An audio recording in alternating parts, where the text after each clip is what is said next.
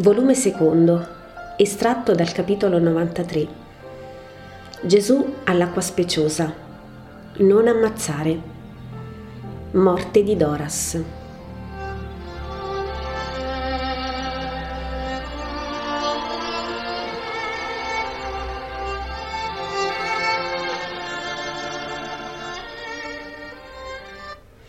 Non ammazzare, ha detto.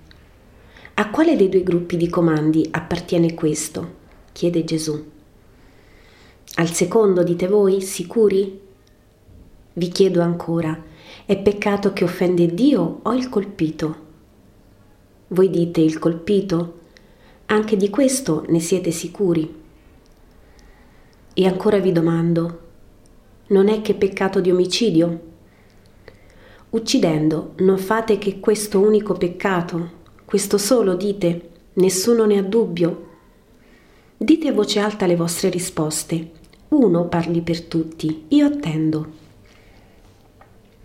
E Gesù si china ad accarezzare una bambinella che è venuta vicino a lui e che lo guarda estatica, dimenticando persino di rosicchiare la mela che la madre le ha dato per tenerla quieta. Si alza un vecchio imponente e dice: «Ascolta, maestro. Io sono un vecchio sinagogo e mi hanno detto di parlare per tutti e quindi parlo. Mi sembra, anzi ci sembra, di aver risposto secondo giustizia e secondo quanto ci hanno insegnato. Appoggio la mia sicurezza al capo della legge sull'omicidio e le percosse. Ma tu lo sai perché siamo venuti, per essere ammaestrati, riconoscendo in te sapienza e verità. Se dunque io sbaglio, illumina la mia tenebra, acciò il vecchio servo va dal suo re vestito di luce. E come con me, fallo a questi che sono del mio gregge e che sono venuti col loro pastore a bere le fonti della vita». E si china avanti di sedersi col massimo rispetto. «Chi sei, padre?» domanda Gesù. «Cleofa di Emmaus, tuo servo». «Non mio, di colui che mi ha mandato, perché al Padre va data ogni precedenza ed ogni amore in cielo, in terra e nei cuori. Ed il primo a dargli quest'onore è il suo Verbo, che prende ed offre sulla tavola senza difetto i cuori dei buoni, come fa il sacerdote coi pani della proposizione. Ma ascolta, Cleofa, a ciò tu vada a Dio tutto illuminato, come è tuo santo desiderio». Nel misurare una colpa occorre pensare alle circostanze che precedono, preparano, giustificano, spiegano la stessa. Chi ho colpito? Che cosa ho colpito? Dove ho colpito? Con quali mezzi ho colpito? Perché ho colpito? Come ho colpito? Quando ho colpito? Questo si deve chiedere prima di presentarsi a Dio per chiedergli perdono, quello che uccise. Dunque, chi ho colpito? Un uomo. Sì, io dico, un uomo. Non penso e non considero se è ricco o se è povero, se è libero o se è schiavo. Per me non esistono schiavi e potenti, esistono solo degli uomini creati da un unico, perciò tutti uguali. Che cos'è l'uomo? L'uomo è la creatura sovrana che Dio ha creato per essere re nel creato, creato a sua immagine e somiglianza, dandogli la somiglianza secondo lo spirito e l'immagine, traendo questa perfetta immagine dal suo pensiero perfetto. Egli sa generare e riprodursi, ma inoltre sa parlare. L'uomo è dunque la creatura prediletta di Dio. Anche se ora è colpevole, è sempre quello a lui più caro e testimonia di ciò l'aver mandato il suo Verbo stesso, non un angelo, non un arcangelo, non un cherubino, non un serafino, il suo Verbo, rivestendolo della umana carne per salvare l'uomo. Non ha reputato essere indegna questa veste per rendere passibile di soffrire ed espiare colui che, per essere come lui purissimo spirito, non avrebbe potuto soffrire ed espiare la colpa dell'uomo. Il Padre mi ha detto: sarai uomo, l'uomo. Io ne avevo fatto uno, perfetto come tutto ciò che io faccio. A lui erano destinati una dolce vita, una dolcissima dormizione, un beato risveglio, un beatissimo soggiorno eterno nel mio celeste paradiso. Ma tu lo sai, in esso paradiso non può entrare ciò che è contaminato, perché in esso, io noi, uno e trino e Dio, abbiamo trono. E davanti ad esso non può stare che santità. Io sono colui che sono, la mia divina natura, la misteriosa nostra essenza, non può essere nota che da coloro che sono senza macchia. Ora l'uomo in Adamo e per Adamo è sozzo. Vai, mondalo, lo voglio. Sarai tu d'ora in poi l'uomo, il primogenito. Perché per primo entrerai qui, con carne mortale priva di peccato, con anima priva di colpa d'origine. Quelli che ti hanno preceduto sulla terra e quelli che ti seguiranno avranno vita per la tua morte di Redentore. Non poteva morire che uno che era nato, ed io, dice Gesù, sono nato, ed io morrò. L'uomo è la creatura prediletta di Dio.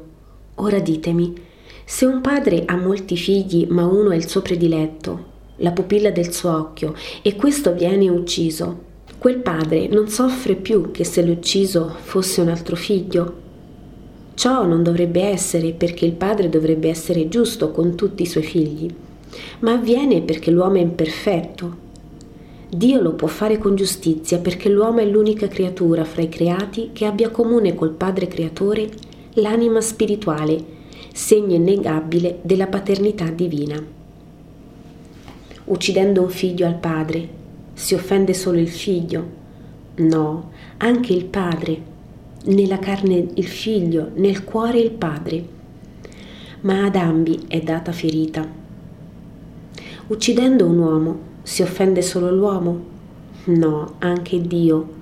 Nella carne l'uomo, nel suo diritto Dio, perché la vita e la morte da Lui solo devono essere date e tolte. Uccidere è fare violenza a Dio e all'uomo. Uccidere è penetrare nel dominio di Dio. Uccidere è mancare al precetto d'amore.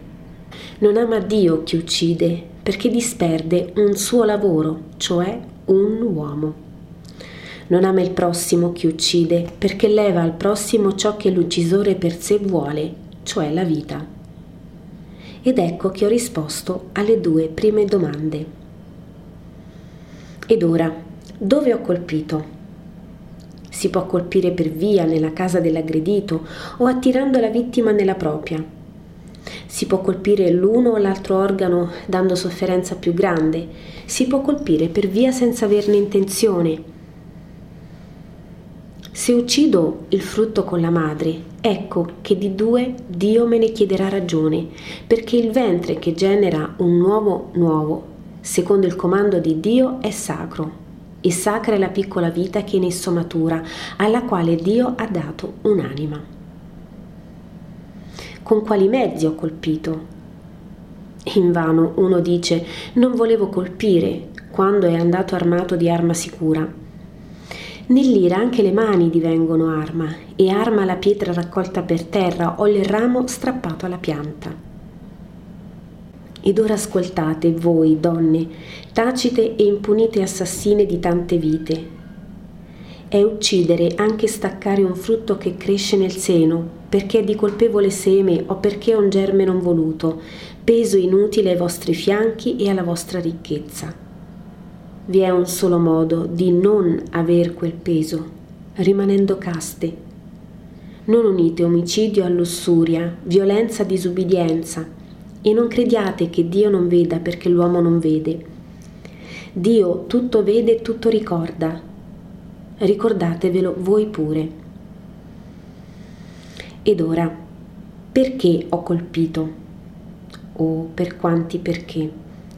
Dall'improvviso squilibrio che crea in voi un'emozione violenta, quale è quella di trovare il talamo profanato, o il ladro in casa, o un lurido intento a far violenza alla propria figlia fanciulla, al freddo e meditato calcolo di liberarsi da un testimonio pericoloso, da uno che intralcia la via, da uno di cui si aspira il posto o la borsa.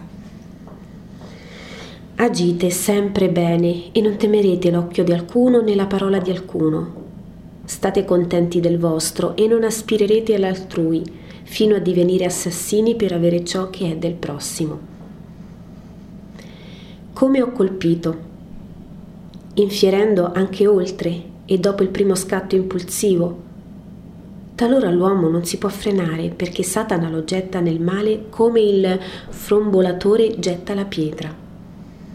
Ma che direste di una pietra che, dopo aver raggiunto il segno, tornasse da sé alla frombola per essere di nuovo lanciata e tornare a colpire? Direste, è posseduta da una forza magica ed infernale. Beh, così è l'uomo, che dopo il primo desse un secondo, un terzo, un decimo colpo senza che la sua ferocia cada. Perché l'ira cade e subentra ragione subito dopo il primo impeto, se è impeto che viene da ancora giustificabile motivo, mentre la ferocia aumenta più la vittima è colpita nel vero assassino, ossia nel Satana che non può avere pietà del fratello, perché essendo Satana è odio. Quando ho colpito? Nel primo impeto, dopo che questo è caduto, fingendo perdono mentre è sempre più lievitato il rancore. Ho atteso forse degli anni a colpire per dare doppio dolore uccidendo il padre attraverso i figli. Voi vedete che ammazzando si offende il primo e il secondo gruppo di comandi, perché vi arrogate il diritto di Dio e perché conculcate il prossimo. Peccato dunque contro Dio e contro il prossimo. Fate non solo un peccato di omicidio, ma fate peccato di ira, di violenza, di superbia, di disubbidienza, di sacrilegio. E talora, se uccidete per rubare un posto a una borsa, di cupidigia. Né ve lo dico appena, ma ve lo spiegherò un altro giorno meglio, né si pecca di omicidio solo con l'arma e il veleno, ma anche con la calunnia. Meditate. E ancora vi dico, il padrone che percuotendo uno schiavo lo fa con l'astuzia che non gli muoia fra le mani è doppiamente colpevole. L'uomo schiavo non è denaro del padrone, è anima del suo Dio, e maledetto in eterno sia colui che lo tratta peggio del bue. Gesù sfavilla e tuona. Tutti lo guardano stupiti perché prima parlava pacato. Maledetto sia, la legge nuova abolisce questa durezza, che era ancora giustizia quando nel popolo di Israele non erano ipocriti che si fingono santi e aguzzano l'ingegno solo per sfruttare ed eludere la legge di Dio. Ma ora, in cui Israele trabocca di questi viperini esseri, io dico, ciò non è più. Cadono gli schiavi sui solchi o sulle macine, cadono con le ossa frante e i nervi denudati dei flagelli. Li accusano, per poterli colpire, di menzogneri delitti, per giustificare il proprio sadismo satanico. Persino il miracolo di Dio si usa come accusa per avere diritto di colpirli. Né la potenza di Dio, né la santità dello schiavo converte la loro anima bieca. Non può essere convertita. Il bene non entra dove è saturazione di male, ma Dio vede e dice basta. Troppi sono i Caini che uccidono gli Abeli. E che credete, immondi sepolcri dall'esterno imbiancato e coperto dalle parole della legge e dall'interno in cui passeggia re Satana e populla il satanismo più astuto, che credete che sia stato Abele solo il figlio d'Adamo e che il Signore guardi benigno solo coloro che schiavi d'uomo non sono, mentre rigetti da sé l'unica offerta che può fare lo schiavo, quella della sua onestà condita di pianto? No, che in verità vi dico che ogni giusto è un Abele, anche se carico di ceppi, anche se morente sulla gleba, o sanguinante per le vostre flagellazioni, e, che sono Caino, tutti gli ingiusti che danno a Dio per orgoglio, non per culto vero, che danno a Dio ciò che è inquinato del loro peccare e macchiato di sangue. Profanatori del miracolo, profanatori dell'uomo, uccisori, sacrileghi, fuori, via dal mio cospetto, basta, io dico basta, e dire lo posso perché sono la divina parola che traduce il pensiero divino. Via! Gesù, ritto sulla rozza predella, è spaurente tanto è imponente. Col braccio destro teso ad accennare la porta d'uscita, gli occhi che sono due fuochi d'azzurro, sembra fulminare i peccatori presenti. La piccolina ai suoi piedi si mette a piangere e corre dalla mamma. I discepoli si guardano stupiti e guardano a chi va l'invettiva. La folla pure si gira con occhio interrogativo. Finalmente ecco spiegato l'arcano. In fondo, fuori dalla porta, semi nascosto dietro un gruppo di alti popolani, si mostra Doras. Ancor più secco, giallo, grinzoso, tutto naso e bazza. Ha con lui un servo che lo aiuta a muoversi perché pare mezzo accidentato. E chi lo aveva visto là in mezzo alla corte? Osa parlare con la sua voce chioccia. A me dici, per me?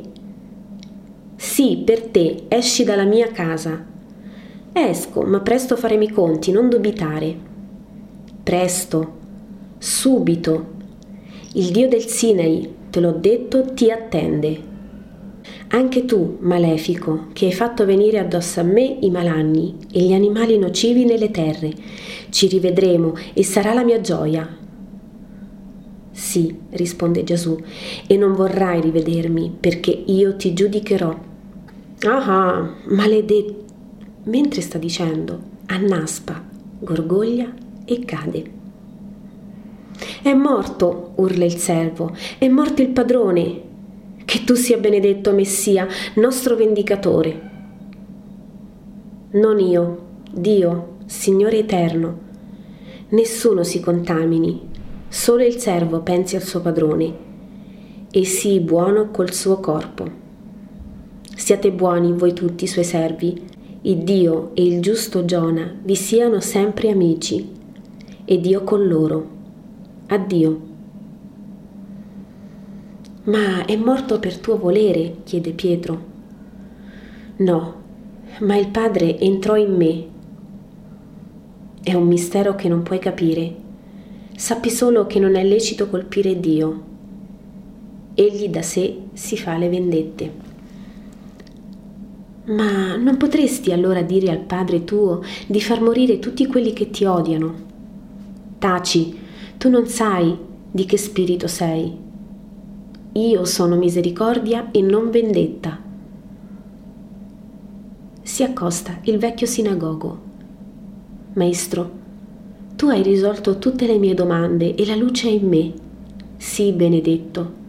Vieni nella mia sinagoga. Non ricusare ad un povero vecchio la tua parola. Verrò, va in pace, il Signore è con te. E mentre la folla se ne va piano piano, tutto finisce.